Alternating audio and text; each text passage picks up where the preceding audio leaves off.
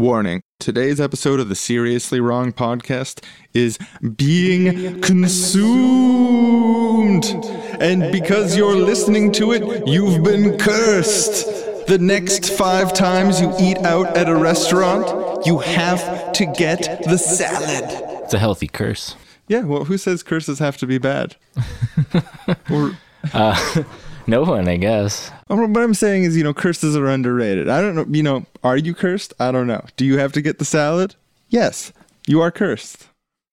Hello and welcome to the Seriously Wrong podcast, live from the mall. It's true. We're at a mall. We're We've been we're at a mall. uh, today's episode is about consumerism and buying things. Today we're gonna buy some diamonds. We're gonna buy some Starbucks. I'm gonna swipe that that plastic. I'm swiping that plastic, and I'm getting some goods. I am gonna fulfill myself from those goods. I'm gonna derive my joy in life from the things that I buy today. hmm That's why they call them goods. It's because it's an inherent good to own Yeah, things. yeah. It doesn't even matter what it is Absolutely, or how it was produced. or where it came from. Plus, I mean, Zizek says that ethical consumption's bullshit. So, pff, I'm gonna smoke cigarettes and, and eat factory farm meat. Zizek's right. I think he's wrong. I think it's all ethical. It's just if it's consumption, it's inherently ethical. as long as you're consuming, you know, Yeah, if the market allows it to be sold, then how could it be wrong? people wouldn't buy it if it was wrong. Yeah, like for example, blood diamonds. No one would ever spend money on that, and that's why blood diamonds must not exist. Yeah, I mean, because it's not like they could just wipe the blood off. That could be like a GMO labeling campaign thing, like leave the blood on the blood diamonds, make make the consumer see. Yeah, so we were at Metropolis at Metrotown, which is a large mall in Burnaby. It's the largest mall in like Metro Vancouver area. I think. Is it? Yeah. yeah. Feels like it when you're inside. It's like a labyrinth, a labyrinth of despair. and hope. Yeah, it's also like a fair of despair or a circus of despair. But I mean, like whatever you need, you can buy it here. Yeah. Probably not pot or Xanax, but like besides pot and Xanax, they have most of the things here. We should try to buy pot here for the show. Oh no, it's true. We probably could buy pot. If Oh, we could buy breaks through- Xanax, then I would be impressed with the free market here. Oh yeah, definitely. Maybe we should just like try and slip in a twenty to someone at a like a pharmacy. But yeah, the I mean, on one hand, there's obviously these enormous brands, these international banks, uh, factory farming, restaurants, and all this shit at the mall, and there's this mindless consumption and stuff, like these easy critiques. But on the other hand, as you mentioned, it's kind of like a cornucopia. Like when we were coming here, I was like, oh, I need to buy corn tortillas. So before we leave, I'm probably gonna buy corn tortillas somewhere. Yeah, when I was coming here and I was like, I'm going to the mall, I was like, okay, I'm mentally putting aside thirty dollars to spend on utter bullshit. It doesn't matter what I buy, but I'm going to the mall. I'm going to the mall. I'm going to the mall. Oh, security. Yeah. As soon as I saw them, I was like, oh no, are we doing something wrong? We're sitting outside the mall. We're not even in the mall right now. yeah, so- we're not harassing anyone or asking for anything. Yeah. But yeah, there's a police officer, there's several security guards. First time I ever held hands with someone was in a mall. Really? Yeah. What was her name? I actually don't remember his name. I'm trying to think. I didn't really like him, but we did hold hands, and I felt awkward about it because I was like, "Oh God, everyone's gonna see me and know." Holy shit, they got sh- a shotgun. Something's Oh, going yeah. on big Whoa. time. Do you want to follow them to the mall? I think we should. Yeah, what what's the worst that can happen? Yeah.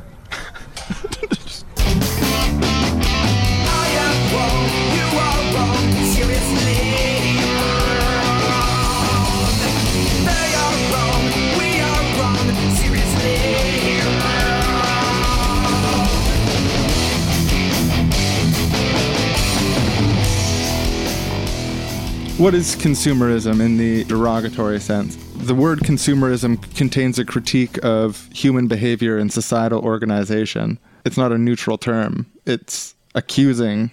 Like there's no one who's like I'm a consumerist and they're talking about like I just I love getting my stuff replaced right away and I think it's the best possible system. Yeah, I don't know. When I, I typically hear it framed as sort of a social issue and not necessarily like a, an implication of guilt on anyone who's going out and buying things, but that we've created a culture in which people feel driven to turn to buying things as a way to fill inner voids or to make themselves feel better or in some like vain quest for happiness through your next purchase coupled with this idea of decreasing quality of goods, things being built to be disposable, ease of use, convenience, like these things get implicated as somehow unnecessary or harming the environment, uh, overproduction.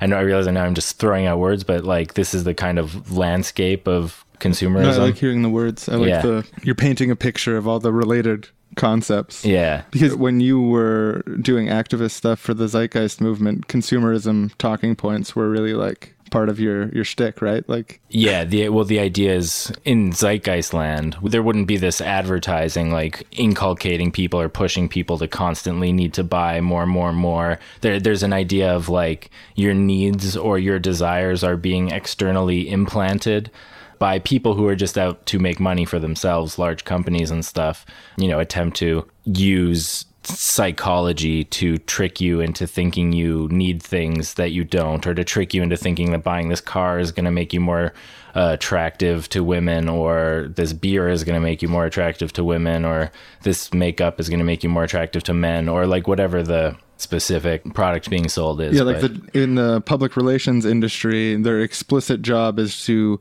mislead consumers to make them feel that the unnecessary is necessary to them in some way. Like that's the job of an advertisement is to convince you that you have a lack that can be fulfilled by a product or service. Like that's advertising 101. Yeah, yeah, like we want people who would not have bought this otherwise to now buy it because of seeing our ad.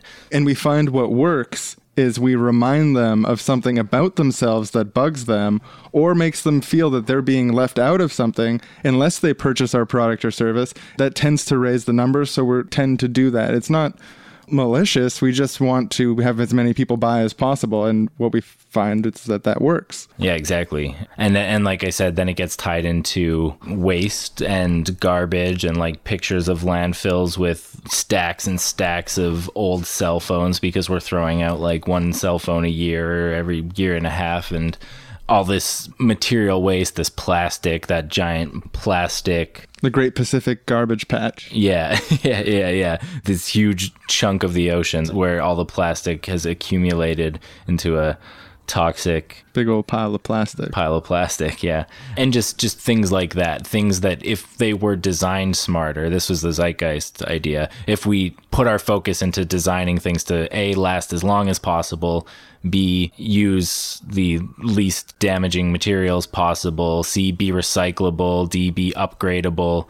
You know so you don't even have to recycle you can recycle parts. Like everything is about conserving the material resources in the most efficient way possible in order to get the as much of the best stuff out to as many people as possible rather than having the a production of like 10 times as much really crappy stuff that less people get for less time and have to keep buying over and over again Utilizing shotguns and force. Hey, we're giving a thumbs up. We can we can return.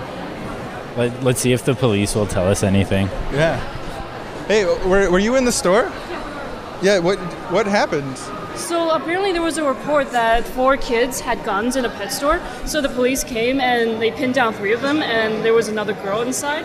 They searched them and found one toy gun, but I'm not sure if they had real guns or if they were all toy guns. And it was just Oh, like, okay. Just the one kid who Yeah. had a toy gun on him, and then We were just sitting outside and we're like, oh my god, he has a shotgun. We're going into the pet store. Anytime there's like a shotgun being pointed into a pet store, it's a very bizarre situation. Yeah, no, I totally wouldn't bring a gun into this pet store if I were. No, absolutely not. That's just that's just bad bad consumerism. Like that's not what a good consumer would do. Poochon. Oh my god. The puppies are so cute. Oh, look at this. You mean the Look at this sleepy guy. Oh, so cute. Yeah, Yeah, we're, we're okay, okay. for We're now. just looking at the checking out the puppies. puppies. It's a cool thing about the mall is everyone wants to help you. Yeah, we'll help you buy their things. Yeah, like you the couldn't kind- ask you couldn't ask them to help you move or something. Uh, so here's my address. I'll see you tomorrow. Thanks. These puppies are really they're they're they're really touching the glass. They really want out. Yeah, they are in very small, small areas. If I was a puppy, I would prefer to be in a bigger area. Hmm? Able to help you with anything? Oh, not no, we're specifically. just just looking at the puppies. Yeah. Uh, do you need permission to record in the store? Not audio. It's our company policy that if there's any reporting, we must have it be informed by head office beforehand. Okay, Okay. well, we can leave. Yeah, we're not trying to like record any the thing that you guys are doing or anything like that. So we can we can just leave. It's no problem. We only came here because of the commotion, honestly. Like, like that's what attracted us to the store in the first place. Okay. And we're just looking at these puppies. Because they're cute. Yeah. Thank Yeah.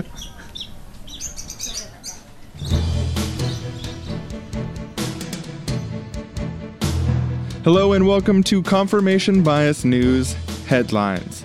From Slate Buying coffee every day isn't why you're in debt. Debunking the personal finance advice industry's favorite myth. Studies demonstrate that the quickest way to land in bankruptcy court was not by buying the latest Apple computer or buying Starbucks coffee every day, but through medical expenses, job loss, foreclosure, and divorce. Giving up a latte or other such small extravagance in this environment isn't going to be enough. The problem was fixed costs, the things that are difficult to cut back on. Housing, healthcare, and education cost the average family 75% of their discretionary income in the 2000s. The comparable figure in 1973, 50%. Personal finance shills have made a career of telling people that their systemic problems are their own making.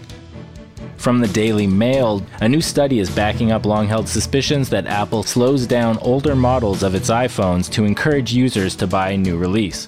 The US study analyzed worldwide searches for iPhone slow and found that the search term spiked significantly around the time of a new iPhone launch. It then compared those results with similar searches for the term Samsung Galaxy slow and discovered that the term was unaffected by new releases from Samsung.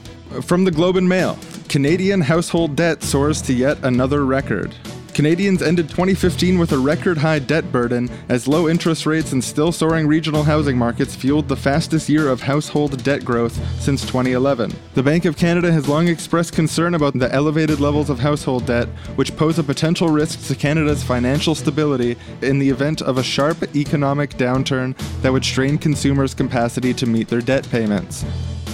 From ABC News, minimalists find happiness living with less. Americans love to buy stuff. We spend $380 billion a year on clothes, shoes, cars, gadgets, and odds and ends. But is buying all that stuff making you happy? Ryan Nicodemus and Joshua Millburn don't think so. I had all this stuff. I was living the American dream, laments Nicodemus. He packed everything in his apartment into boxes and only took things out as he needed them. I did this for 21 days, he said, and at the end of the experiment, I still had 80% of my stuff packed in those boxes sitting there, unaccessed. What he didn't need, he sold and gave away. If we could convey one message to everyone who comes to our events, said Nicodemus, we really want to leave this behind to love people and to use things, because the opposite never works. From LiveScience.com, the truth about shopaholics. New research reveals that buying behaviors can range from frivolous fun to serious addiction. The results of a telephone survey at Stanford University showed that an average of nearly 6% of the US population fits on the compulsive buyer build.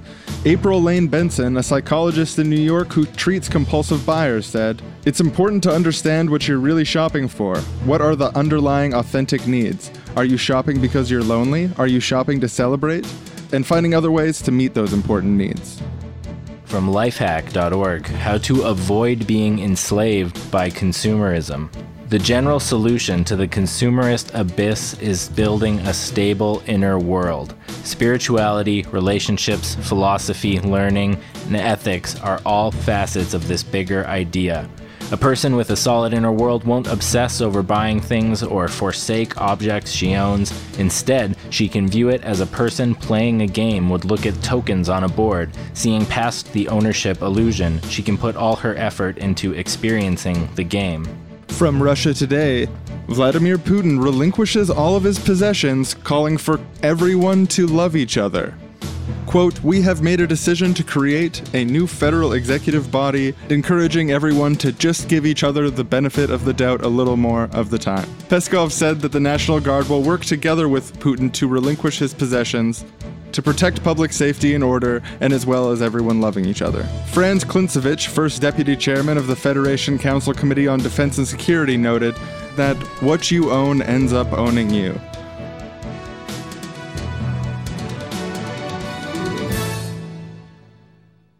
Did you buy anything today? I actually I got some uh, Chinese food. Is that consumerism? I don't think buying food is consumerism. Yeah, Or I, may- guess, maybe like Oreos. That's kind of consumerism. I feel like there's the element of consumerism of like going to restaurants a lot is a Mm, consumerist. Could have had food in my house or had a more standard breakfast. I went to the dollar store today. What'd you get? on the on the way to the weed store actually but i went to the dollar store and i bought a, a red and white rca to 3.5 millimeter jack cable dollar 25 Oh, nice. I- Ching. 125. What's that come to? 140 after tax? yeah something like that i got two cans of olives sliced olives These millennials are so luxurious. sliced olives Sliced. dollar 25 each Oh, you're too dainty to slice your own olives now. and i got two betty crocker brand plastic tupperware containers so that's kind of consumerist i guess i kind of will like i'll use all those things oh, yesterday I went to the dollar store and bought some clipboards. I bought several clipboards. I have a clipboard that I bought at a dollar store also. It's right here. It's pretty useful, right? Yeah. Yeah. Yeah, I, have, I have an empty envelope clipped to mine. It's really useful, but I plan to use it for like activism purposes, assembling like street teams. It's not super consumerist. I'm not laughing at you. I'm sorry. I just realized because I was thinking about why I bought this clipboard, and it was because when I was writing in all these notebooks that I bought at the dollar store that have really thin pages, that the like indentation and the bleeding through of the pages was bothering me. So I was like, oh, if I was writing on a clipboard, uh, these these really thin page notebooks I bought at the dollar store will work better. So I went to the dollar store to buy a clipboard. Yeah, we should have sprung for the $25 business model clipboards No, so that they would last longer instead of going to these substandard dollar store brands. designed to break. Yeah. I also bought a laser pointer at the dollar store the other day. I always go to that dollar store because they have really nice bread sometimes. Wait, so but yeah, they have like this like sprouted organic wheat quinoa bread. It's bread that if you go to Safeway costs five dollars a loaf, and they have it at this dollar store like regularly for a dollar twenty five a loaf. The one on Commercial Drive, check it out. today's episode of the Seriously Wrong podcast is brought to you by. The one on Commercial Drive, check it out. So what's the deal with George Bush telling people to go spend money after 9/11? Uh, Does that be- have something to do with consumerism? I guess you could say that's like a very great crystalline example of consumer culture of hey, we've all just had this massive trauma.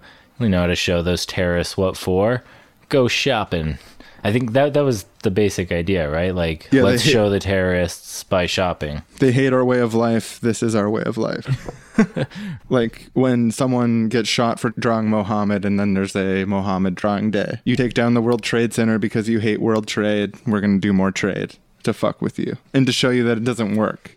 Yeah, we're, We're, not, not going to be like, "Oh, we're going to trade less." We're gonna buy things. We're gonna go crazy. We're going to put our peons into debt. We're so crazy trading. We should name Black Friday a holiday in honor of terrorists. And in the vein of the Bush quote, just say, We do this in memory of those who lost their lives in 9 11. We do this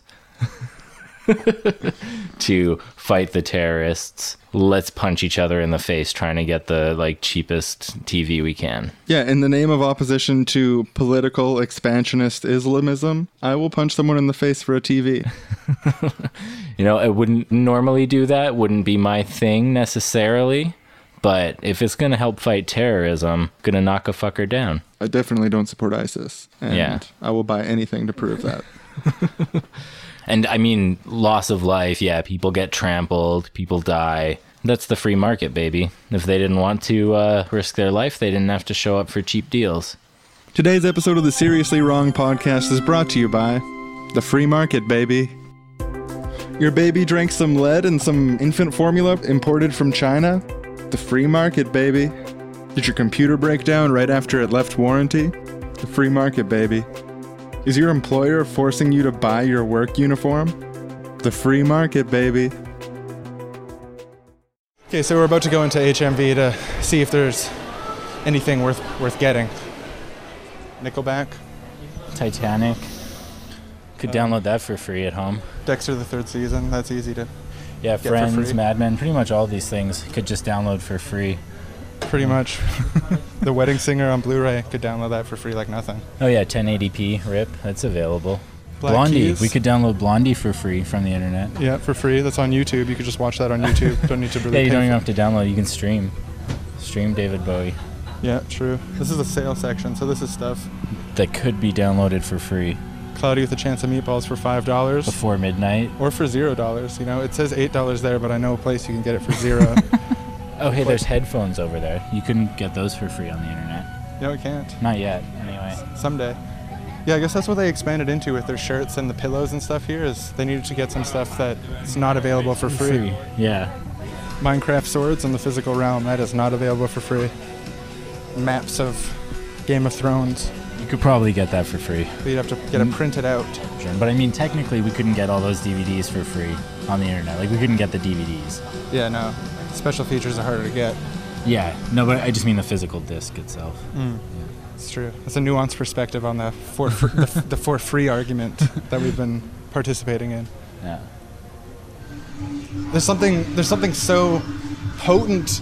I mean, it's it's fucked up because these people are are just working their jobs. You know, like they're just obviously these HMV people aren't like HMV maniacs. Yeah, they probably all download things for free at home. Yeah, But they just know you don't you don't talk about that. yeah, you don't talk about HMV. that while you're at work at HMV. Yeah, it's not cool. And I wanted to. That's why I want to ask them. But uh, that's also why it's not really fair to ask them on a human to human level. Right. Have you ever known anyone with a shopping addiction or like a hoarder? Have you ever known a hoarder? Oh, not extreme hoarders. Well, like working in social housing, like I do, I have encountered some like hoarders apartments. They're not Okay, like close yeah. friends of mine, Right. But I was just have- laughing at the idea of labeling them as hoarders. Yeah, and just like listing people that we know. Oh yeah, like Chris, he's a hoarder, and yeah, totally. My cousin, terrible, disgusting house. Oh, but my my I've got a little bit of a tendency to like hold on to things longer than I need to. If I, if there's nothing pressing me to get rid of it, and I have got like the space to store it, I, stuff tends to kind of pile up. What's I that? think I, I think that's true of everyone. That's not really hoarding.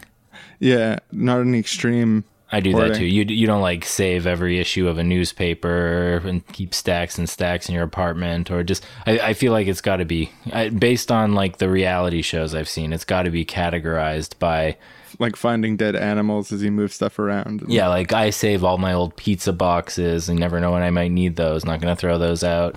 Uh, stacks and stacks of them.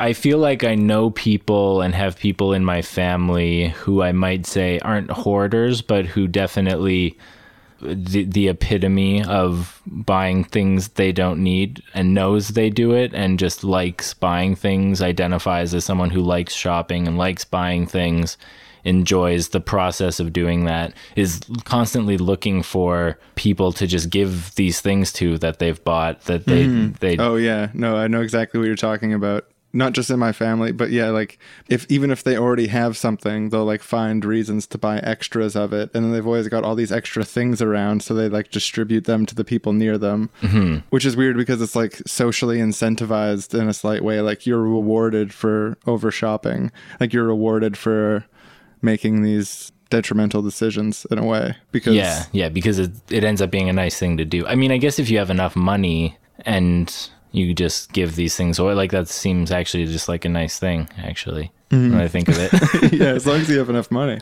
yeah, yeah. As long as you're not hurting yourself or others, or like pushing things on people they don't want. I had a friend who they were always buying these unnecessary things. And like they had a decent job, it was perfectly fine. They could afford it. At least for the most part. I'm sure like they had some amount of like more strife than would have otherwise. yeah, like technically speaking, more money was spent and so they had less flexibility. Yeah, yeah. But Did you talk to them? Did you have a? Did you get Dr. Phil in there? Everybody, they come in, your friend comes in to their house, and you're just like a circle around, and you're like, "All right, I don't know, it wasn't so bad like I was like, hey, this is fucking up your life. But like it did it came up in a conversation of being like, you got like a lot of DVDs. Like your DVD collection's really impressive. Like do you ever watch these? And just like, no, no, I don't. And it's like, well, there's like several new DVDs here on the counter in between us right now. Like you must have bought in the last couple days. And like yeah i did. Like they were good deals. Like they were on sale. And it's like i didn't take the whole tack of like oh your possessions end up owning you and Right, right, right. don't you see how false your consciousness is over this or whatever? Right. but i was just like why like why spend all that money? Like why not just buy less dvds that was my tactic for dealing that with a friend is just asking the question of like what does the world look like where you don't do this? Like why is this world better I used to buy a lot of DVDs. I actually gave all my DVDs away when I was like doing a I'm going to declutter, I'm going to get rid of possessions. And I got rid of a bunch of stuff that I don't miss most of it. I, I remember like having a bunch of things I was saving just cuz like oh memories and like throwing out some of them and keeping a smaller amount and identifying with this idea of minimalism and wanting it to be easier when I moved and having less stuff and I got rid of all my DVDs because I was like, oh, I can just pirate everything always forever. So I don't need DVDs.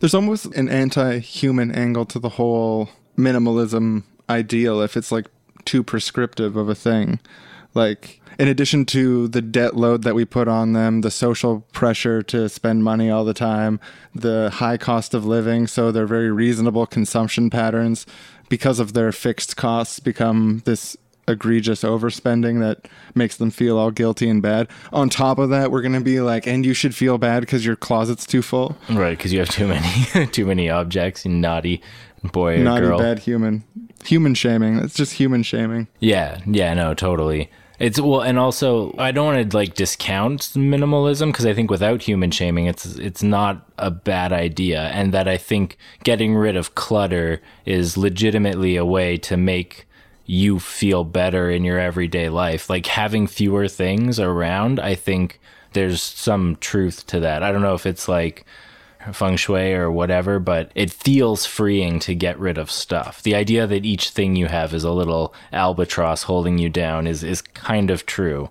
Uh, it's sort of physically true in a sense of like you can't just like pack up and leave with a backpack if you have a whole bunch of furniture and stuff that you want to hold on to. You gotta get like storage space or this or that. But like there has to be a, a balance struck because I think there's also like holding on to things for sentimental value is totally a valid thing and is cool to have like especially if you have things that have maybe been passed down for generations like material objects can be imbued with meaning and it's not necessarily bad to have things you like and to keep them for no other reason than just to to to have them even if you don't use them. Like in that story we talked about at the beginning the minimalist who was like I put everything I had into boxes and if I didn't use it within 21 days it went out.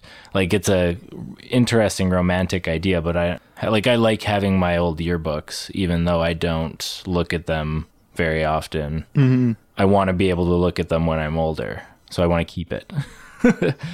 Yeah, with the, the subject of like inheritance and holding on to things for traditional values, that's a conflict that's happened in my family actually a little bit because my mom and my sister are both really into like keeping all this old furniture they have around, mm-hmm. and because I'm I've got different priorities and values than them in that way, I, I'm I'm always like, but like you could get a smaller house, like you don't need to have a house big enough for all these things. Like you could save so much space and room and have less things to clean and like this is the chair grandpa sat on, but like it's cool to not have it, you know, like yeah doesn't yeah. make I get that grandpa sat on this chair and like we love grandpa, but there's a is ought thing about yes, grandpa did sit on the chair, but that doesn't mean we ought to keep it forever. Yeah, yeah. I favor keeping like small heirlooms more so than like say a big lazy boy or something like that. I don't know what the chair was. Maybe if it was a special chair. It's it's all depends on things. But then if you're just like, well, everything grandpa ever touched, we have to save it all. Here's grandpa's hair. I have a lot of it. he kept producing it right up to the end. this conversation uh, it got me thinking about even in the conversations I had with my family now, I realize in retrospect there was a little bit of a human shaming aspect of it where I'm like, oh, you old timey thinkers wanting to keep chairs because you miss grandpa. bah to you. Yeah, When yeah. It's like a sentimental is like shaming sentimentalism. Yeah, and like there's a more pressing tension here, which is that people who want to keep things for sentimental value or want to keep things for the future in case they need it and stuff like that are being denied affordable and accessible storage space. Like mm, mm-hmm. having affordable and accessible storage space isn't an unreasonable demand. It's and it's also like there's no theoretical limit to the amount of storage space that we can create. Well, I mean, the surface area of the Earth times with like how high we can make buildings and like how much Earth we'd need to preserve. There is a theoretical. Yeah, no. I, I hear what you're saying. I guess the the way that I meant that, the way that you were invited to hear Uh-huh. my previous statement, was that in relation to any amount of possessions that any of us could ever accumulate, or all of us collectively could accumulate, we will always be able to accommodate storage wise for that for the foreseeable future. Oh, man, speaking of families and sentimental items, my, when my friends and I were, I don't know, I want to say 14, 15, 16, we had this camcorder and we were just making like silly videos all the time. And we found this doll. It, it's a Cabbage Patch Kids doll that my mom had that I, I didn't know it just had always been like around the house. I didn't know it had any special meaning. Its name was Gideon Bobby uh, just think it's funny that it had a name because the Cabbage Patch Kids all have individual names, and we like started making these videos where we were just like throwing Gideon Bobby around, or like it took all its clothes off, and like we're, I believe even like drove over it with the van. Really silly shit, and we like broke it. And then my mom saw it that it was broken and got really sad because her mom had given it to her. And I was just like, oh, hmm, I didn't know that. I'm sorry. And I felt bad. But poor little Gideon Bobby.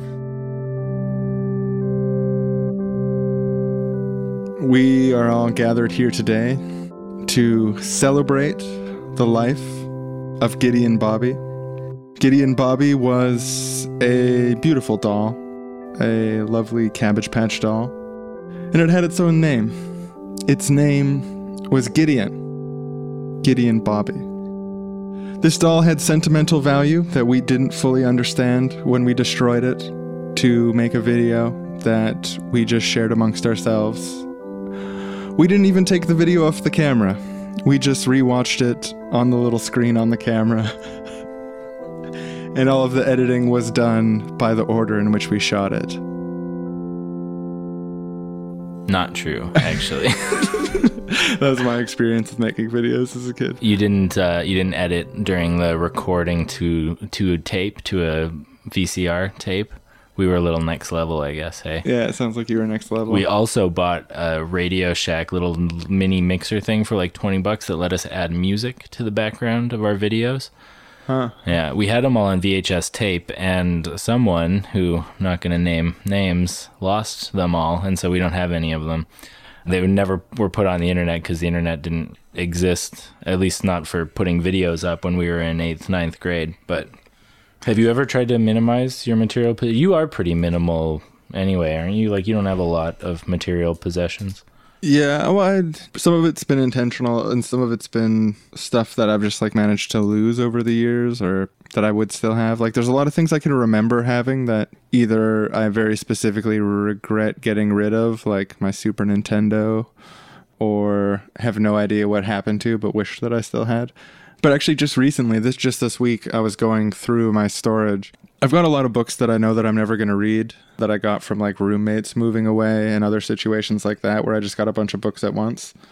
And I've also got old DVDs and video games and stuff that I think I'll probably never use again. And I've just I've been kind of thinking about what I want to do about it recently. If I want to like try to just give it away to people who want it. But Yeah, Um, no, totally. That's what I did. Boxed up all those CDs and DVDs and just, I think, gave them to some donation box thing for some organization. I don't know, Salvation Army or some shit. Yeah, maybe what I'll do is I'll try to make a friend out of it. In the downtown east side, there's like a marketplace that happens like every weekend. I'm not sure. I haven't seen it in a while. Like it happens unofficially all the time where people are vending in the street. That's Yeah, what they call it. But they also have like a, a marketplace once a week where everyone can sell it. Maybe I'll go there and like find someone who has one thing that I want and like make a friendship with them by just giving them a bunch of shit they can sell. Right, right. Um, and then every time I see them, they'll be like, "Hey!" I mean, hopefully, that would be the dream, right? Is to make a new social connection out of my generosity instead of make zero new social connections. yeah, yeah, totally. Because it's always good to have more people who have your back.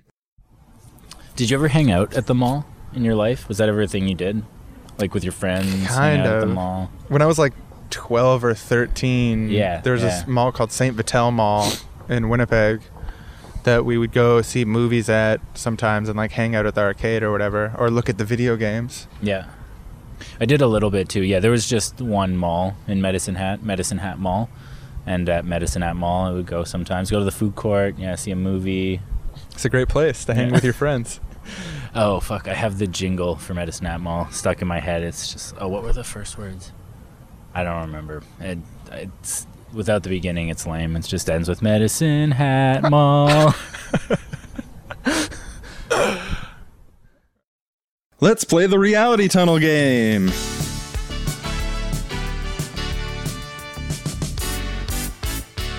I am a Marxist, and I think what causes environmental devastation and overconsumption is capitalism. Yeah, I totally agree with that. As a person who believes in true free markets, the system we call capitalism is incentivizing these kinds of destructive consumerist behaviors. But we, as individuals acting in this world, acting in market, as unfree as it is, have the responsibility to make better choices because if we all come together and do our parts, the market will respond to our individual desires. You know, that's definitely true. While none of us are totally responsible for everything that happens to us, there is actions that we can take that will make our life better or worse and that we can optimize over time if we are collaborative and, and talk with other people about our shared struggles. I'm a male feminist, and I think that overconsumption is caused by patriarchy. It's men who control the advertising firms. Capital relations largely benefit men. Personal ownership is the masculine, and communal ownership is the feminine. And I think that we should move to a more feminine society. Oh, yeah, I couldn't agree more. Uh, women have been denied their civil liberties in our society for most of its history. Their voices are sorely lacking in many of the institutional structures that are still at work behind all this. As a centrist liberal, I'd like to see the increase in everyone's civil liberties, including individuals in their role as consumers, and an increase in consumer rights advocates, and an increase in watchdog organizations that can help rein in some of the worst aspects of unchecked corporate power. I, I couldn't agree more.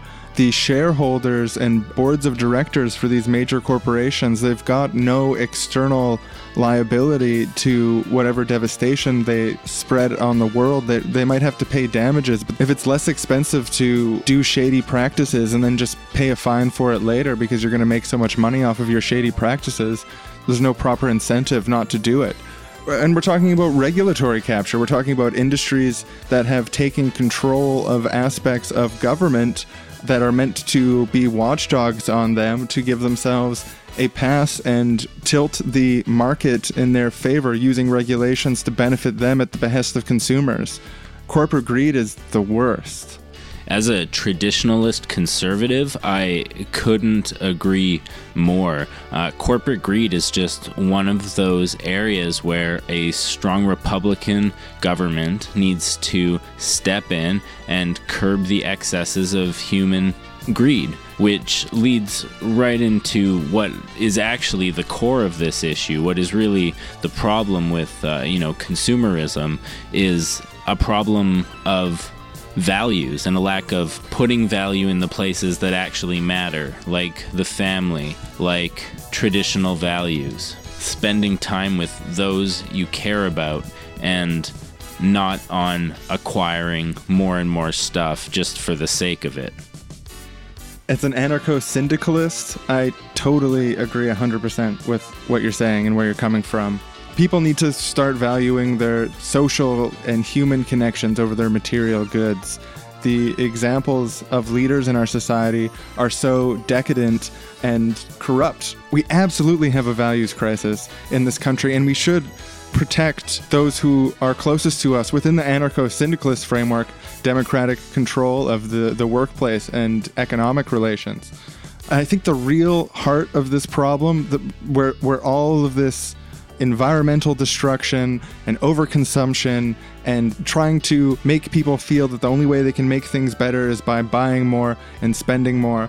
This all comes from inequality and power distance in society between bosses and workers, between celebrities and citizens, between the rich and the poor.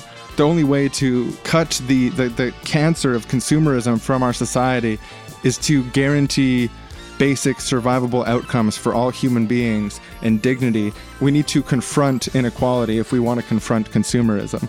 Yeah, as a Marxist, I completely, totally, 100% on board with confronting inequality. And as we all know, the, the greatest purveyor of inequality is capitalism. So that's the root of the problem of consumerism.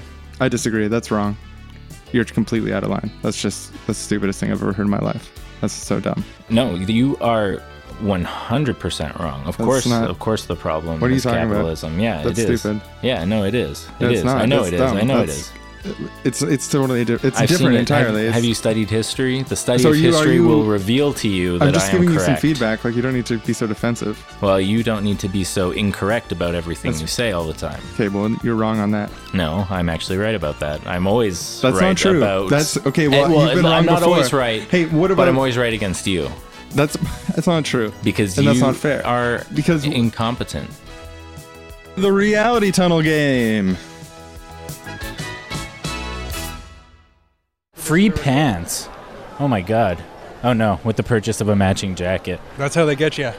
Those jackets aren't free. I don't know why something about the idea of free pants. I really just blew your like- mind, Yeah, I was like, whoa. Your stoic persona was broken for a minute at the premise of free pants. Free pants. Oh, That's how they get you, man. Yeah. Yeah, the mall's a place where people come together, you know? They can get their nails done. I see right there, Profession nail. They can sit around the fountain, drink their frappuccinos. Yeah, drink their drink their consumption, their frappuccinos. Yeah, there's Starbucks. What? Never buy Starbucks. Can I get a uh, a grande mocha frappuccino? Yeah. Uh, is it true that the Starbucks upstairs is worse than this one? What do you mean? Is it, is it a better better Starbucks? Better better Starbucks down here? The best one, the best one. Okay. Uh, do you want to? Because they were talking shit about you guys up there. Can I get anything or just? No, I'm okay. I'm just Portuguese, waiting with him. Okay, can I get your name for the mocha You frappuccino? Uh, Sean. S-E-N or S H O N. S-H-O-N? I feel like I really frequently see older people in public, say maybe 55 up, talking about the prices of things.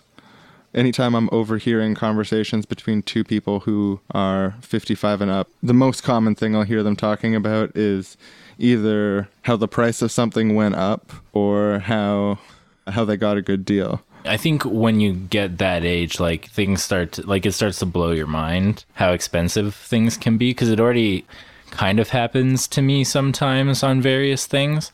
I don't know. I remember when I was a kid going to the movies and, you know, my grandpa telling me shit about how he used to pay 10 cents, like a dime to go to a movie and like, oh my God, like we're paying $4, I think. Or no, I think it was like 275 for us at that age to to go there and watch like the the afternoon matinee. And he's just like freaking the fuck out but like now it's like 15 18 dollars sometimes to go see a movie.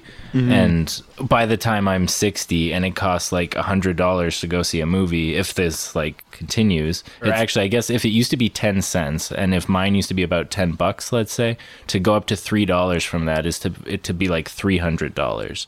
So if it costs like $300 to go see a movie like i think i'm gonna also just be like dumbstruck by that Yeah, that's a good contextualization for why that's an older phenomenon, or it would seem that way.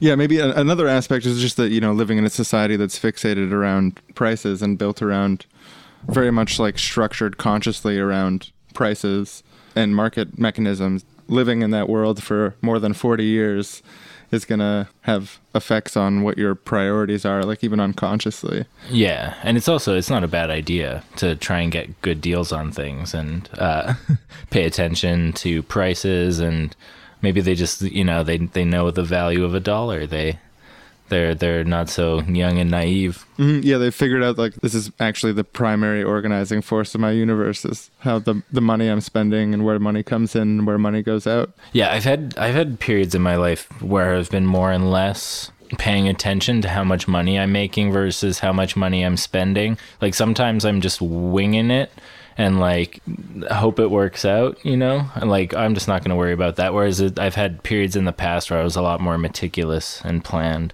Yeah, I think if I've got any general tendency, it's overspending, not paying enough attention to my finances. Like I've never got. I know people who have gotten into like really, really huge debt and then went uh, filed for bankruptcy and stuff. And I've I've never went to that level, but I've pretty consistently had some level of credit card debt since I ever had a credit card. Like something feels so good about like buying something. Yeah, like especially something- like once you've paid off your credit card, you're just like, oh, I have like all this ability now. Yeah. I have the ability to buy a computer. Like that computer there, when I bought it, was like thirty five hundred bucks, and it was like one of the most expensive things I'd ever bought. But I just like got this new eight thousand dollar credit card from CIBC, and I was like, I can build a really awesome computer and buy it, and I did. And it was a good investment because it's like six years old and it's still like awesome. I've barely upgraded it and it runs everything really well. cool. Sorry, tangent, tangent, tangent. Uh, but yes, A, it's really appealing to buy shit when you have that credit. But B, it's a good idea to buy expensive things that don't break. It actually ends up being a better deal in the long term. And it's a tax on poor people who uh, have to keep buying shit over and over. But I, I definitely buy things for comfort sometimes, or like buy things on a whim that I'm that aren't a good investment, or Yeah, yeah, yeah. just just random twenty or forty dollar expenses because I just happen to like visit a store or something. I'm I'm not saying like I have a shopping addiction or anything near it, but like I understand the appeal of that, like the comfort in gaining access and the right to an item, Mhm. a, a commodity, a good or a service. I've definitely had the experience of buying things and feeling like really excited about it, but then it, it like that that that shine wears off. It like that that aspect of an addiction of the build up to something, and then the like the high of getting it, of of taking the drug or of ha- making the purchase, like getting the new phone or whatever the thing is. And then you know it, it kind of wears off, and you you need a new hit. Like I've had this phone for over a year, uh, year and a half, and I'm just like, I'd really, it, it still works. Sometimes a little slow. I would really like a new phone just because it would be fun and awesome and dope for a few weeks until I just am uh, inured to the to it, and I'm, it's just the same. Yeah, that was a super consumerist decision that I made is when my phone contract ended, I opted in to for no good reason pay them extra money forever instead of keeping my better deal To my get- to get a new phone? Yeah, instead of just either buying it outright and then paying it back to the credit company instead of back to the phone company, which would have been a smarter investment, or just keeping my old phone, which worked perfectly fine and would still be working perfectly fine to this day, several years later. Mhm. at the cost of like extreme long-term savings for how much better my contract was before and how I would have had a right to keep it but agreeing to a new contract was like so dumb. Cuz at the time it felt more free but it was actually just like not free at all. It was actually like a lifeblood contract forever to always pay them more money for the rest of my life. Yeah, it's it's the the golden apple held out in front of you, and you can just take it right now, and you get the phone. Yeah. Uh, but and it's like oh it's bigger it's and and I'll get it right now, and all I have to do is pay an extra thirty bucks every month, and like thirty bucks right now extra, like on top of what I was gonna pay anyway, right now for this month, it feels like nothing, and I get this new phone. But like, how long you in for? Two years? yeah I think it's actually about to end so I'll probably get a sweet new phone soon We're doing a podcast about the consumption of goods in society. Don't you mean the overconsumption of goods? Yeah, well, I, I don't know because there's some things are overconsumed. Do you? How do you feel about the idea of ethical consumption? Is that possible? Does that exist? Um, everyone's so greedy in our society that I don't think people know how to have that give and take and only take what they need. You know, people always want more. Mm. Do you feel like the mall embodies that in any sense? Like, Are you kidding me? yeah. um, look around. Like, how many people have a ridiculous amount of bags, or the bags they have are really tiny, but you know they spent hundreds upon hundreds of dollars? Everyone's all about name brands, all about, I don't know, the image that the media portrays, and it may seem like there's a lot of stores here, but they're all owned by Fortune 300 companies. Yeah. And I find even I am aware of all this stuff. I'm like, okay, factory farm meat's bad, blood diamonds are bad. Something about going to the mall just shuts off that part of my brain. It's true. It's for the experience of it, but what are you experiencing? I don't know. You're not really making memories here. no. It's just spending money, doing what we're kind of expected to do. So do you think we need to have like a revolution against capitalism or do we need oh, you found the right girl. okay, so I act and model. I know I don't look like much right now, and people on the podcast can't see, but um, I want to start my own nonprofit organization. I want to start a charity, and that's why I'm acting and modeling because I'm going to get a modeling and talent agency, and then my talent is going to volunteer with my nonprofit, and then I'm going to change the world because society's views are going to change on what's right and wrong. So you're gonna you're gonna mix acting and modeling as an industry and say if you want to be an actor and a model with my organization, then you part of your job is also helping us with charity Yeah, because yeah, our values are updated. exactly. Do you think after the revolution there would still be malls? You know what? It depends on how it happens. Because I think no matter what, if you try to revolt, it doesn't matter how big your numbers are. Get as many weapons as you can. You can't do it in a violent or negative way. And that's what a lot of people are, are saying. So so yeah, mixing these moral revolutionary aspects into monetary paradigms is a better way to make progress than grabbing guns. Yeah, you can't you can't butt heads with this. Like, and that's what a lot of people are doing. Oh, I'm training. Oh, I'm doing this. We, we can't fight against the military, and that's the first thing the government would use against us. Yeah, yeah, absolutely. So uh, this stuff, your interest in politics in the world, does that come from the internet? Like studying on the internet, or Um, no, no. where does it where does it come from? Like where did you where did you learn? Opening my eyes. a lot of people don't know how to do that, which is sad. Yeah. They just kind of like conform, work the nine to five. I feel like so many people are trapped in their jobs, in their lives, in their bodies, from what they eat, what they believe from the media, what what they just engulf their life in, and I can't do that. hmm But you still consume. You're still part of. We're all still part of the society. We are all consumeristic, and we can't really help that, but one day might change. I tried sparking up a conversation in Victoria's Secret, and uh, it didn't work out too well. They looked at me like I was a pervert, and I'm like, "Wait, wait, what? Like, I'm. That's the way they act when I go in Victoria's Secret too. yeah, that's because you're groping the mannequins. Yeah, that's true. Uh, for those in the podcast that didn't just see, there are security guards circling around us, making sure we conduct this interview and finish it up pretty soon. He, he asked me what we were doing. I said we were recording a podcast, just walking around the mall talking to each other. And he was like, You're just talking to each other? And he's looking over at you too. And I was like, Well, yeah, she stopped us and asked what we were doing. And so started talking to her. And he's like, Okay, well, you can't approach people in the mall and ask for interviews. You, even this, you're talking to her, it looks like you approached her. So I guess that's bad. See? You're, you're, state, you're not even allowed freedom of speech. It's bullshit. He said we could talk to people outside. We'd have to like bring. Them I know, but that doesn't make us any sense. this is a social gathering, and they don't want us to be social.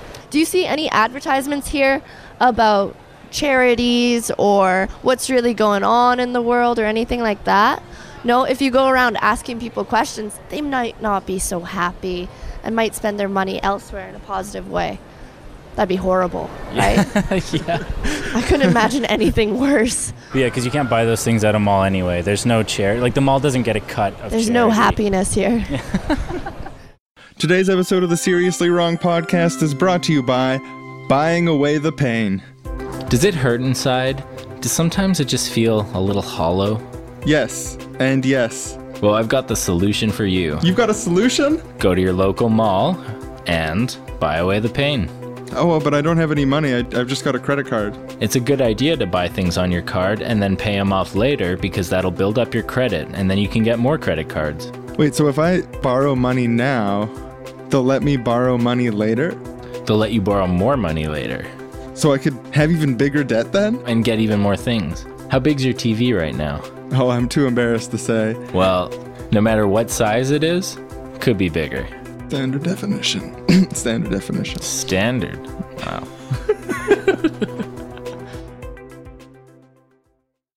Yeah, apparently, sometimes in politics, the uh, consumer protection is referred to as consumerism also. Consumerism has two definitions, one of which is like the undue fixation on the Accumulation. yeah of objects and buying products and services constantly and the other is standing up for consumers rights against big corporations and injustice and so on uh, which seem to be pretty contradictory. And especially if you're mixing in the, the more zeitgeist concept of it which includes uh, what's it called? Uh, Planned obsolescence. planned obsolescence. Yeah, it, it gets called a conspiracy theory, uh, or at least there's a lot of conspiracy theory surrounding this idea and like implying that everyone is participating in it to levels that probably aren't true. But there's also a lot of documented history to it. Yeah, I mean, it's it's just it makes perfect sense that that would happen. Like maybe it's just because of being interested in conspiracy theories when I was younger, but I've still got this strong drive to be like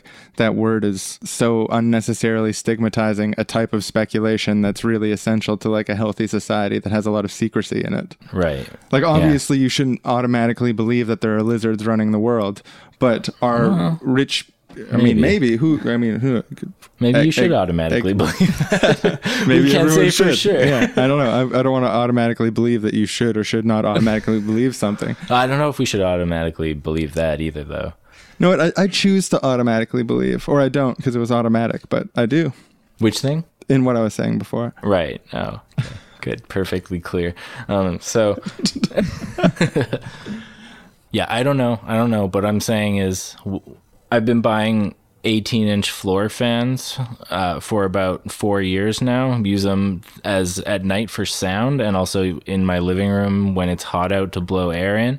And three times in a row, I bought the same kind, and it they all had a year warranty, and they all broke right around the year mark. So I don't know. Maybe that is just a coincidence, but maybe not. From the perspective of a corporation that is going to be making more money on manufacturing and selling than like repair and upkeep, it's probably a lot simpler to just have a full time manufacturing operation that's manufacturing lower quality products than it is to have a manufacturing operation manufacturing high quality products and then also at the same time running an operation that's about like the maintenance and repair and continued use of those already sold products. It's it's a more complex structure to build. So like within the logic of the current marketplace it's totally understandable why that would happen and be strategized about and implemented. Like i understand why iphone would slow down their old phones. Yeah. They have the power to and it will get them the results they want why would they show benevolence there like if there's a bunch of money to be made and their job is to make money So, oh, I wanted to get back to what you were saying about consumerism, also meaning to advocate for consumer rights. It's like a consumerism, like in uh, an ideology of being in favor of the rights of consumers. it's a great idea It, it it's is called a great communism idea. Yeah, I don't know. Maybe we have to think of a different name for consumer. Like we already have consumer rights advocate. I feel like that's a phraseology people use. Mm-hmm. I, th- I think it's better because this one kind of lost. Like it lost the battle. Not that one word can't mean two things, but I, I don't know. I don't think this is a good share. But it did, it does kind of overlap in this way, in that the strongest versions of anti-consumerism I hear would say that we don't need rights for consumers. We need to eliminate the social role of the consumer. Like we just provide for people their needs. yeah there's like an overlap between people who want to more fundamentally address what's going on in society that are willing to work within the framework narrowly of protecting consumers from egregious violations because it's the most kind of like actionable thing to do. Like there's an overlap between people who want to abolish the role of the consumer and those who would want to protect consumers as they currently exist in this role because that's the way it already is. I like that. What I was saying, That's though. not what you're saying. No, I was saying that maybe the reason they're both called consumerism is because consumer rights advocates actually play into pejorative consumerism by playing within the game rules rather than trying to break down the system. By doing what they're doing, playing their role as pushing for consumer rights, they're making the consumerist situation tolerable, perpetuating it. And so, in their part, are playing a role in, in consumerism themselves, these consumerists, consumer Hmm. rights advocates. Yeah, it's like I don't know the exact quote, but there's something Adorno said that was the glorious underdog within the system that you cheer for is still like a manifestation or a part of the system. That Yeah, right. Yeah, yeah, that's the exact idea. I think that's an okay line of like analysis and thought, but I think as far as how analysis can be applied to action, I think it would be too limiting to take that as like fully true. That anytime that you're participating as an underdog within a system, you're perpetuating that system. I don't think that's necessarily the case. Like obviously, having run for office and tried to organize electoral stuff before, I think being an underdog within certain contexts, in certain systems, with the explicit goal of changing the game, like participating within a game to change the rules of that game, is a different scenario than just being the underdog. I don't think that consumer relations getting better will stop calls for reevaluating them. Yeah, I think if anything, totally. the opposite is true. Like when people see progress, they get thirsty for more progress, which is why establishment powers are like very theoretically would really want to repress people being aware of the fact that if 60% of the population agrees on something and one third of the people who agree on something take direct action in some nonviolent form, that whatever their demand is will be met. They don't want people to realize that. It's that simple. It's the easiest thing in the world. It's the easiest thing in the world if we get that one third, but getting that one third isn't the easiest thing in the world. But as long as people know the rules of the game, then they can start participating in it, you know? The other reason that I'm not against advocating for consumer rights necessarily is that I've kind of in the past and I've now kind of come back to my previous position or at least to a more middle ground position but I had a sort of pendulum swing away from the whole consumerism is bad narrative and looking at it more from the perspective of no, that whole idea is just about pleasure shaming. It's just about telling people they're wrong for liking nice stuff. It's actually not wrong to like nice stuff. Nice stuff is awesome. New phones are cool. There's nothing wrong with wanting a new phone.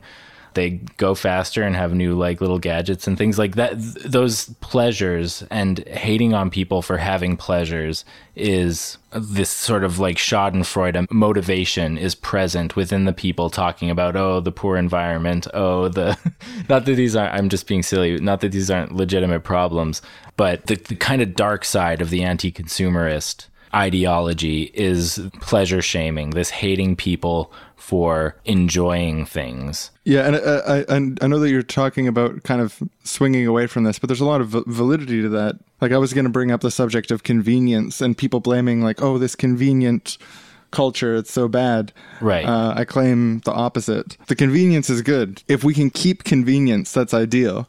Getting mad, it's it's similarly pleasure shaming. Like you're going to shame someone for wanting to use a K cup instead of, you know, getting out the paper filter, putting it in your coffee machine. It's like way worse for the environment, but way more convenient. But I mean, really, all they got to do is make biodegradable cups, which is totally possible. Yeah, or, or people wanting to go to restaurants and have meals with their friends in like a social situation and to, to meet in a neutral third party space than like someone's actual house.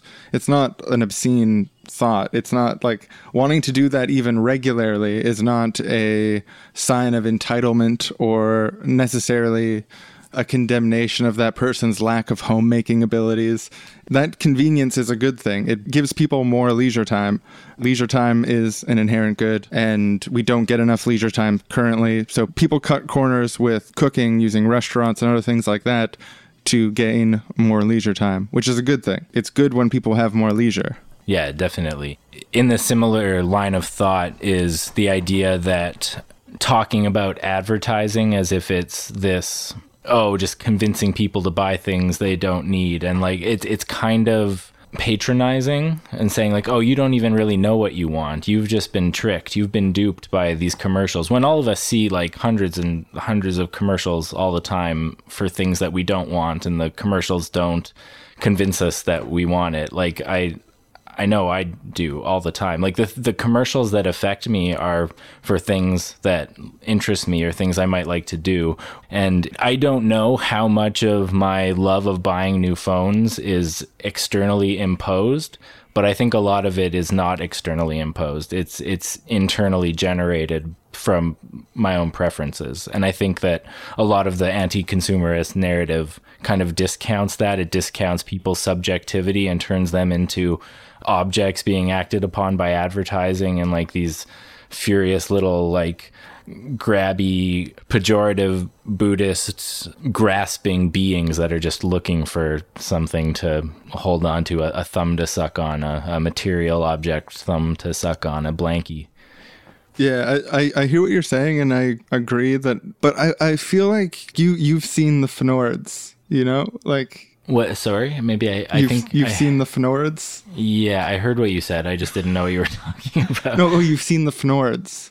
Okay, so in the Illuminatus trilogy, illuminatus trilogy is uh, by robert anton wilson yeah, correct and Uh, Robert Shea. Um, in the book, school kids are taught to not be able to see the word Fnord, and they also built up like an association between the word Fnord and a feeling of like uneasiness and confusion.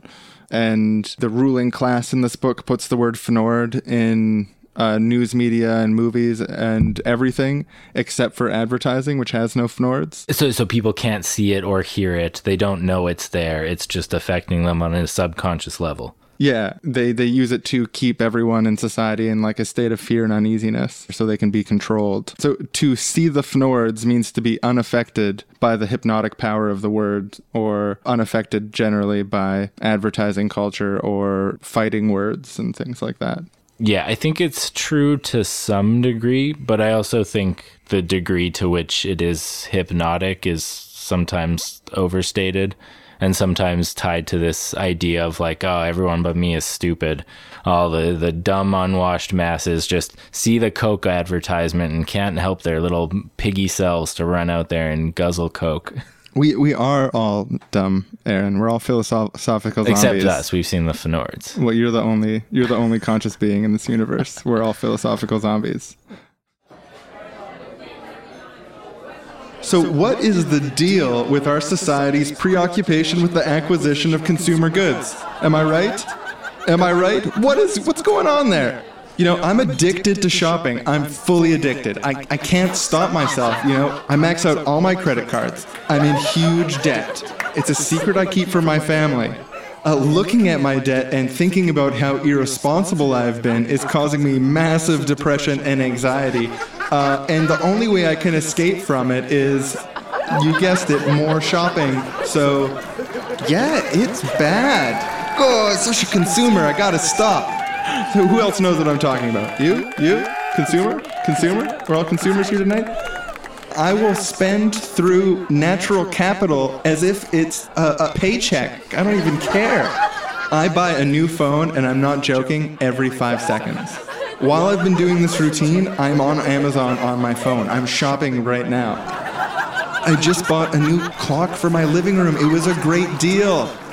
Uh, thank you all. This has been uh, this has been really fun hanging out with you guys tonight. I just wanted to say before I go, because our current society is structured in a way where the production of art is not considered a high value commodity. I'm not being paid for tonight, but there is a tip jar by the door if you pity me and those like me. Thank you.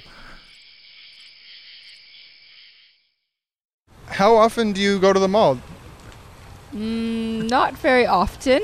Only when I have to. Uh, how do you feel about the mall, like as a whole? Not a huge fan.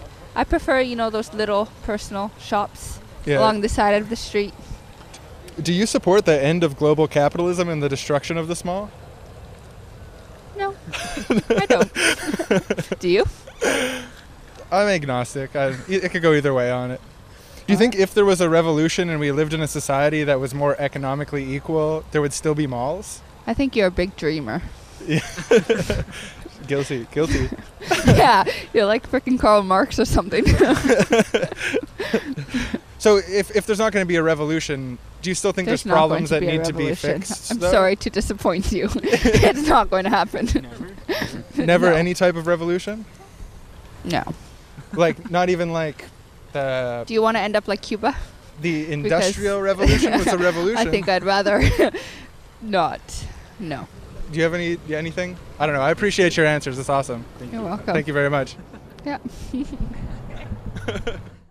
there's this alleged hypocrisy in like anti-consumerist consumption like you hate buying so much why are you buying Mhm. or you're talking about how you don't like capitalism on your smartphone et cetera et cetera Right, right, right. and i bring this up to say that they have a point i'm not just bringing it up to say like no this is this bullshit outside idea what i'm saying is that anti-consumerists anti-capitalists and so on need a better platform of decommodification. We need a better description of what it looks like to remove aspects of human life from the wage relations, price system, and so on. Like we know what it looks like to commodify something, selling drinking water, selling air, or whatever. Like th- those extremes. What does it look like to decommodify something? You could like have a food forest, a collaborative food forest, where like gardeners of this food forest are paid a wage by the government, and it's actually illegal for anyone to buy or sell any food there. It can only be shared a decommodified zone, a decommodified farm is a non hypocritical premise that could be created within existing legal frameworks. Like, I don't think that we should sh- shit on people for buying things while also having ideas of a better society. But I think we need to hammer out what this other society really looks like or how to create these pockets of legitimately inverting the consumerist paradigm rather than just saying, like, oh, here's something sustainable for you to endlessly consume or buy a new one every five months or whatever. There could be a deeper thing to do than that. And I think there's a validity to that premise.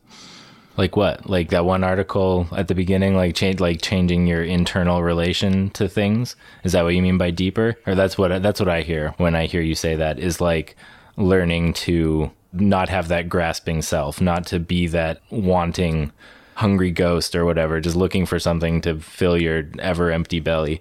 Like it's something that everyone has or or embodies at various points in their life, and different people have different skill levels at noticing and overcoming or not engaging with it, but it's part of the human experience.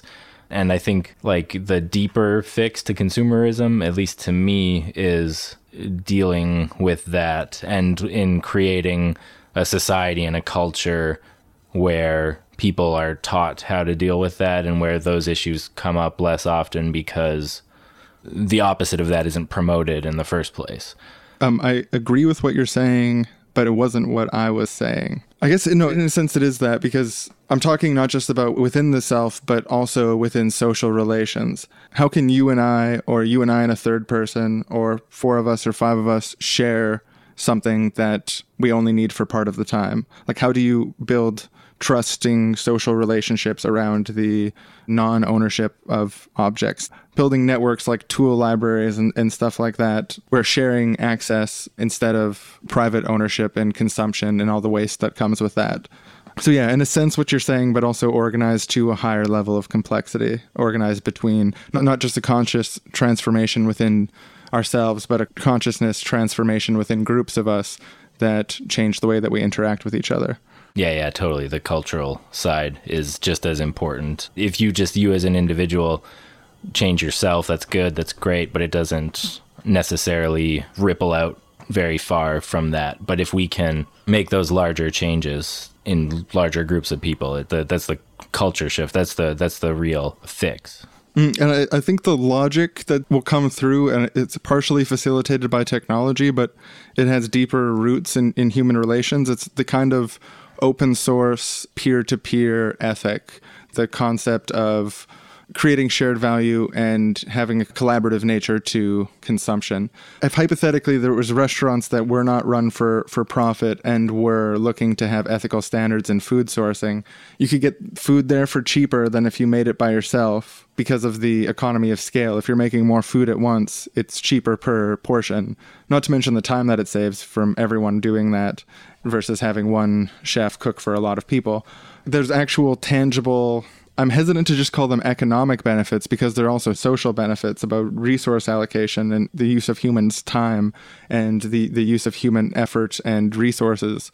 That added value that's created by mass movement and collaboration, I think, is where the whole is greater than the sum of its parts, where something extra is created by everyone putting in a little, the, the final pot is somehow bigger than everyone just having the little bit on their own. That's the emancipatory, liberatory, anti-consumerist paradigm. Yeah, totally. I th- and I think I think the distinction or the thing that brings what what I see as a positive anti-consumerist culture in distinction to the criticisms I was making of anti-consumerism is having a positive view of stuff in general. Because I, I don't think stuff is the problem, and I don't think we should pejoratively think about stuff as being bad and oh, it's bad to have stuff necessarily. It, it, it might be better to have access to stuff in a different way that's more efficient and is more beneficial to everyone and to you, tool libraries and sharing economies and things like that. But it's it's not a user's fault for wanting to have a toy. Like I just use the idea of a toy because it's frivolous or whatever by nature. Like oh, Mhm. you know they buy toys. These are their toys. Uh, whatever your particular brand of toys are, new clothing accessories or gadgets or uh, whatever the thing is you like. But um, the reason we want to build these systems of sharing things is because those things can all be good. Self expression through how you dress and dressing in unique, interesting ways is good. Having fun gadgets to play with and new innovations in technology are good. All these things are good. The the bad thing is in the way it's being done, in the way it's being distributed, and in the way it's being promoted and sold to people and the, the culture created around it. So there's a distinction that needs to be more sharply drawn, I think, than it sometimes is. And there's there's a kind of lazy version of anti-consumerism that is just against stuff and people shaming and pleasure shaming. And I think that a positive anti-consumerist culture can incorporate that analysis with some ease. These are essential problems to confront, and it's important that we take the right strategy, and that's to avoid being the the the, the shusher trying to stop people from having fun, calling people lazy, or like attacking people for wanting Convenience. Yeah, convenience or wanting doodads or or wanting to have fun experiences, wanting to go traveling and to most people who are ever going to help the anti-consumerist movement succeed, anti-consumerism is not their real dad. Anti-consumerism is their stepdad, and we need to be a cool stepdad. We can't be a lame stepdad who's always making them empty the dishwasher. The only time they interact with them is wh- when when he's telling them to pick up some dog shit in the backyard. you know, we got to be like, yeah, what's up? I get it. You know, like, yeah, you know, I'm fucking your mom, but like, I'm cool, right? Like, you like hanging around with me, not like, oh, you you're on the computer too long. You know, we don't want that. We we can't be that stepdad. Yeah, know? yeah, exactly, definitely. Yeah, so the idea that all these people at the mall don't know what they're doing or don't know what they're participating in, we got evidence to the contrary. There's mall participants who know very well, at least emotionally, the direction that the mall represents, you know? Yeah, I, I, don't think like everyone here is a sheep. Zombie like awareness of the political realities of what they're doing. There's definitely a lot of cognitive dissonance going on, though. I bet there's a lot of like home homespun wisdom too, though. Like people who maybe aren't like that politically aware about it, but who just kind of get on an intuitive level that malls are festering. This dental clinic has a sign that says we cater to cowards. sedation. sedation. Laser dentistry, sedation, and implants. Except they no longer do implants or laser dentistry. Yeah, just sedation. How ridiculous. Everyone at this mall is already sedated by consumption. Mm, bye, bye, bye, little sheep. Bye. bye. Ooh, I need to buy more. Bye. Bye. The chickens laying your eggs. Keep laying your eggs. Bye. Well, we're leaving the mall. we are, we're leaving the mall, just heading to the uh, ticket machine here. Yeah, you can buy a ticket, get on the SkyTrain. We laughed a lot, we cried a lot, saw some guns, saw some dogs. Yeah, that's that's true. Nice Uh, young woman. Couple we- nice young women. Yeah, we met some nice people. Talked to some security guards and customer service representatives. Started a feud between the Starbucks sure to sure to la- la- live on. So, SkyTrains and buses are a lot like mall to mall transportation. Sure, yeah. I mean, if we take this all the way to Granville, we could get it off at the Pacific Center, go Yeah, to the mall. There's another mall. Yeah. So, if you thought that today's episode was interesting or you thought it wasn't interesting, if you hate what we're doing or love what we're doing, agree with us or disagree with us, use the contact form on the website and let us know what you think. Uh, we want to do more live episodes in the future, try going to different places. And if you have ideas for what might be interesting in that front, we'd love to hear them as usual. If you enjoy the show, go to iTunes, Stitcher, YouTube, leave a comment, leave a message, leave a high ranking, low ranking, whatever. We appreciate it. We appreciate your interest. And our podcast, it's it's nothing nothing like the stores at the mall. You get to consume for absolutely free. Although we do now have a tip jar, uh, the same place that you can send us emails, you can actually donate via PayPal if you so choose to fund adventures like this to the mall for us. You can pay for our Starbucks, our so far only donator who sent us 52 American dollars. He's an amazing man. He's very buff. Yeah. Um, Yeah, great looking, great looking guy. I would totally date him. Oh yeah, Yeah, definitely. based on his looks. Yeah. I wouldn't hook up with him because I'm not like that. You know, I, I need a commitment. But if I could get the commitment, I would hop on Even it. if it was just a couple weeks, Yeah, a couple weeks, commitment for a few weeks. Absolutely. Meet up, have a few trysts. Yeah, and if, if you want to be like that to us, send a little money our way. Yeah. if you're a female, you can have Sean, and if you're a male, you can have me. you can have me as a possession. As long as you, as long as you put a ring on it. Put a ring on that.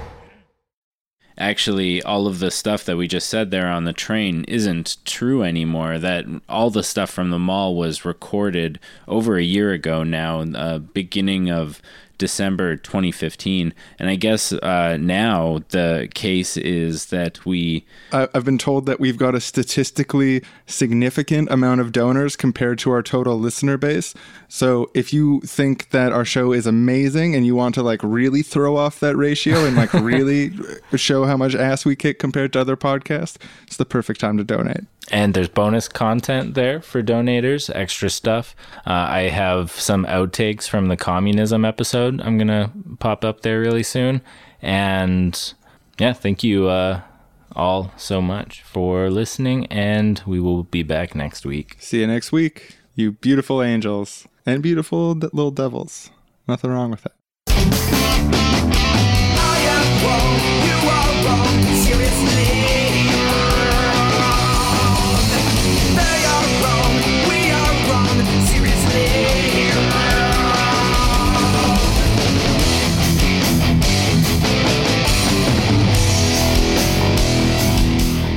Next time on Seriously Wrong, Sean and Aaron pretend to be someone they don't agree with for the whole time. Do you want to see if that pet guy is still in the pet store?